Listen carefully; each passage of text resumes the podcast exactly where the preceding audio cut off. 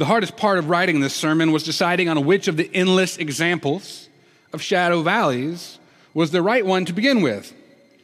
Because shadow valleys are about as ubiquitous to the human experience as death and taxes. Every major story ever told has in it a time where the characters go through the shadow valleys.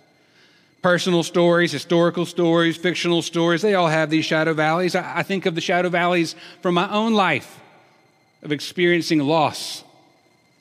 I think of the letters George Washington wrote while the young American army was hunkered down at Valley Forge.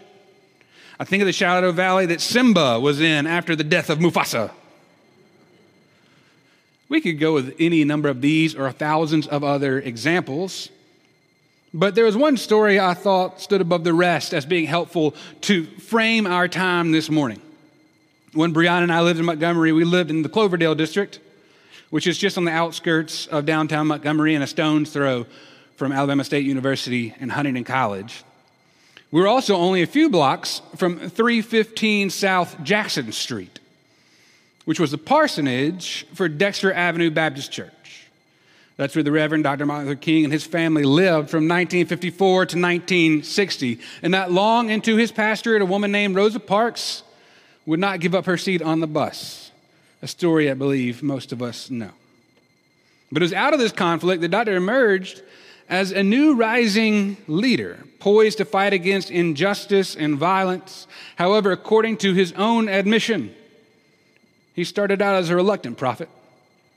He was very willing to help organize nonviolent protests in Mo- Montgomery, but no one could have imagined the national spotlight this 26 year old pastor was about to be thrust into.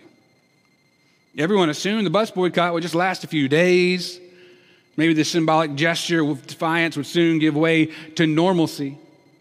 But days turned into weeks and then months and eventually, the leaders of Montgomery realized that there was a true potential economic threat. And as the Catholic priest, Father John Dear, and yes, that is his name, as he writes, that's when the death threats began. Chilling and cutting to the chase, call off the boycott or die. Towards the end, as many as 40 such phone calls came in every day, and on one occasion, when the police had hauled him into the jail for speeding, in the clutches of the police at last, he imagined himself on the threshold of being lynched. Fear descended like a fog. The stresses of these threats crescendoed on a Friday night in late January 1956, not long after his 27th birthday. After a long strategy session, Dr. King arrived home and a frazzled Coretta, uh, he came home frazzled and found Coretta was asleep. And as his head was still reeling from everything that was happening, the phone rang, and a sinister voice on the other end said, Leave Montgomery immediately if you have no wish to die. King's fear surged. He hung up the phone, walked to the kitchen, and with trembling hands poured a pot of coffee and sank into the chair at his kitchen table. And he described this moment in his book, Stride Towards Freedom. And he writes this I was ready to give up.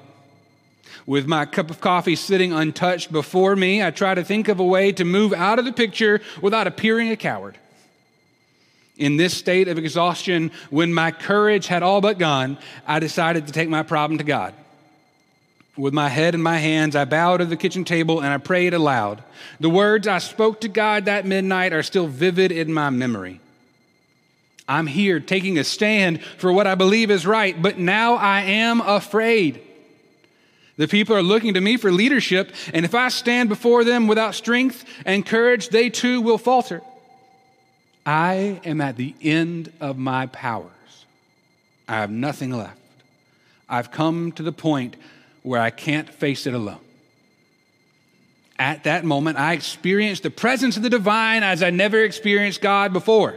It seemed as though I could hear the quiet assurance of an inner voice saying, Stand up for justice, stand up for truth, and God will be at your side forever. Almost at once, my fears began to go, my uncertainty disappeared, and I was ready to face anything. He said, I'm at the end of my powers. I have nothing left. That, my friends, is the shadow valley. Everyone, even the heroes we chisel into statues, have moments in the shadow valley. Everyone has these moments when we feel we are so far below ground that we can't even see the light. There's a lot of valleys in the Bible. A lot of events take place in valleys. Some of these valleys described are, are peaceful places of lush vegetation or safe encampments for the people. But the scriptures also describe these shadow valleys, places of danger where bad things have happened, places where death and darkness try to snuff out all the light. And so, to be specific, when we're talking today about a place where God meets us, I'm not just talking about any valley, I'm talking about the shadow valley. Take, for example, the story we read earlier from Ezekiel. The Spirit of the Lord set Ezekiel in the middle of a valley, and it was full of bones. The Spirit set him back and forth among them, and he saw a great many bones on the floor of the valley, bones that were very dry. In the Gospels, we read about the valley of Gehenna. This was a deep and narrow valley just south of Jerusalem where trash and filth were thrown and where pagans offered their children in sacrifice. We also read about the valley of Jezreel, where Saul and Jonathan and the army of Israel was defeated. We read about the valley of Siddim, which was full of tar pits and where you would find Sodom and Gomorrah. These are all the valleys filled with stories of struggle, places of deep grief. But I'd say the most famous shadow valley in the Bible isn't even a specific place. It's a valley that's more a general experience that is had by everyone. It's the valley Dr. King experienced on that night in January of 1956. It's the valley described in Psalm 23 the valley of the shadow of death. Like the physical shadow valleys of the Bible, I imagine the psalmist is trying to describe a between place, a place that is between where we were and where we're going, a place that is between who we've been and who we're going to be, a place that is filled with struggle and hardship and grief. The valley of the shadow of death is not some lush land where the river flows between the mountains. No. It's a place where we find ourselves in our deepest moments of sorrow. I wonder, what were your shadow valleys? Or what are your shadow valleys? What will be your shadow valleys one day? Because the truth is, we will all have moments where we walk through the valley of the shadow of death. And there are countless reasons we might end up there. Sometimes we walk through these valleys, these darkness, because of our own decisions. And sometimes we are forced into them because of circumstances beyond our control.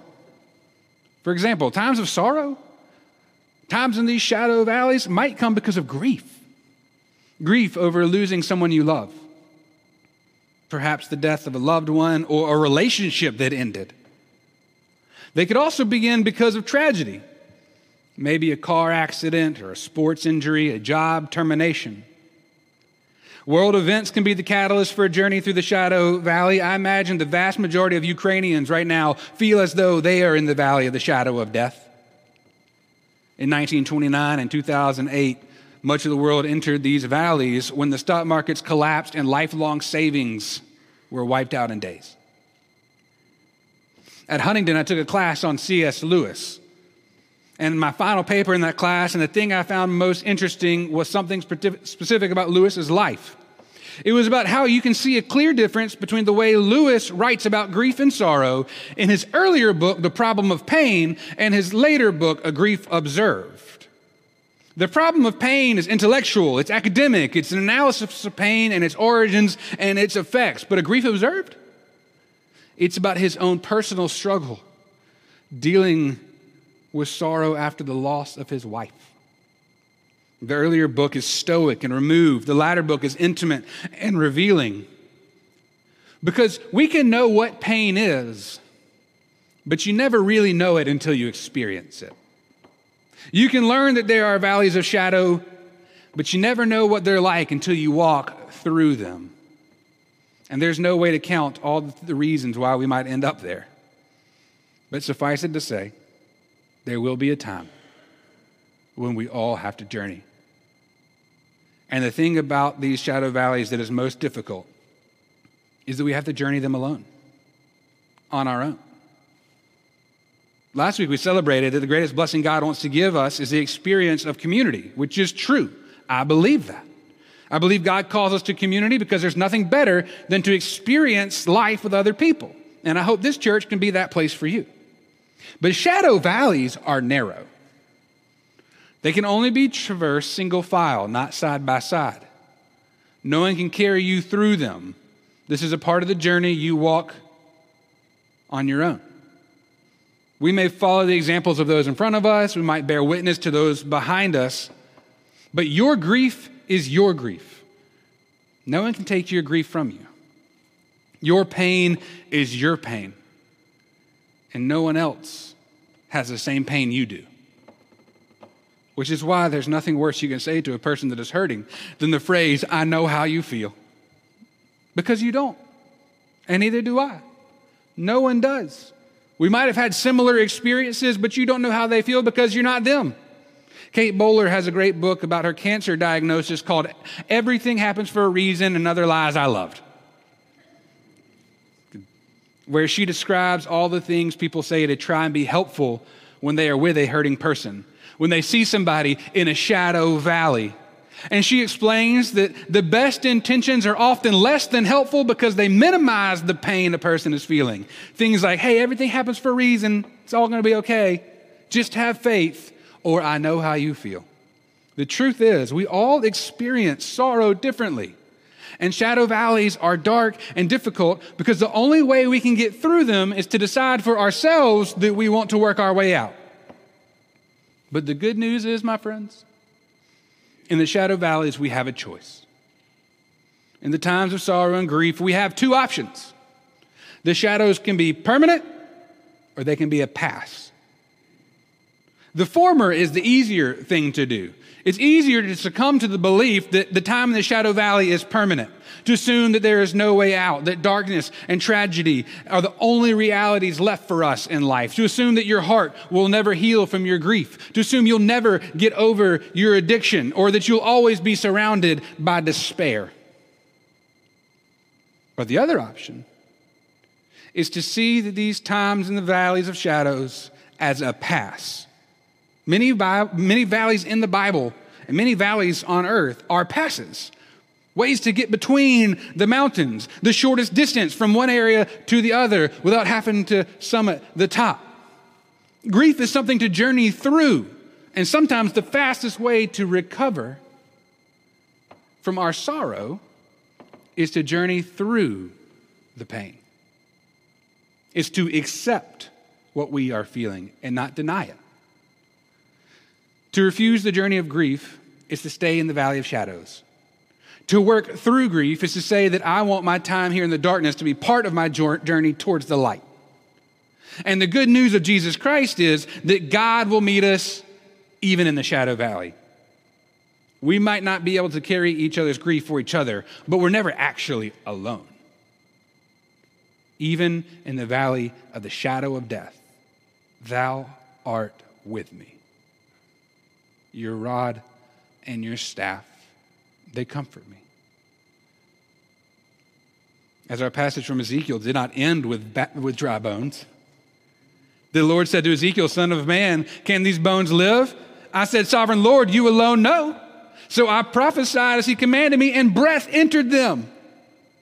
When Ezekiel was in a valley surrounded by dry bones, God breathed new life.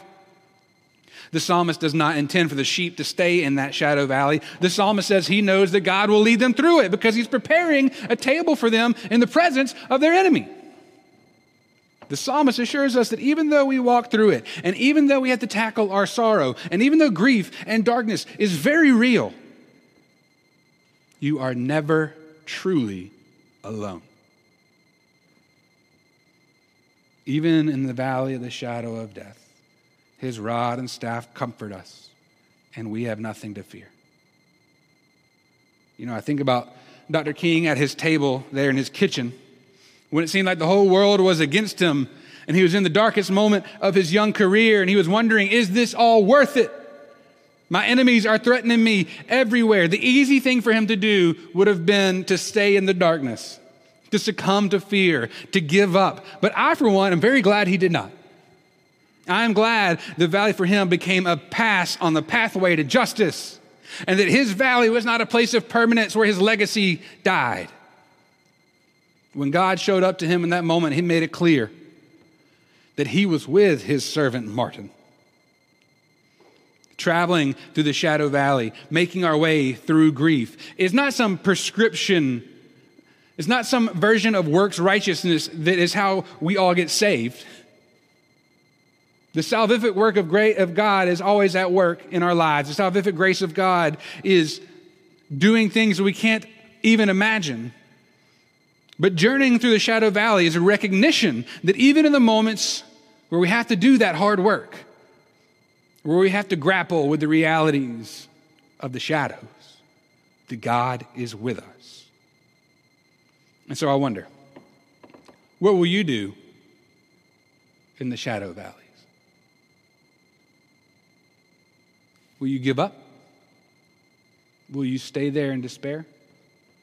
That is the easy thing to do, and it is the tempting thing to do. I pray you will journey through that darkness. I pray that you are journeying through that darkness. I pray that in the good times, you will be deepening your relationship with Christ so that when you are in the valley of the shadow of death, then you'll be able to know no fear because you know that God is with you. And that even in it all, you too can make it through. In the name of the Father, the Son, and the Holy Spirit. Amen.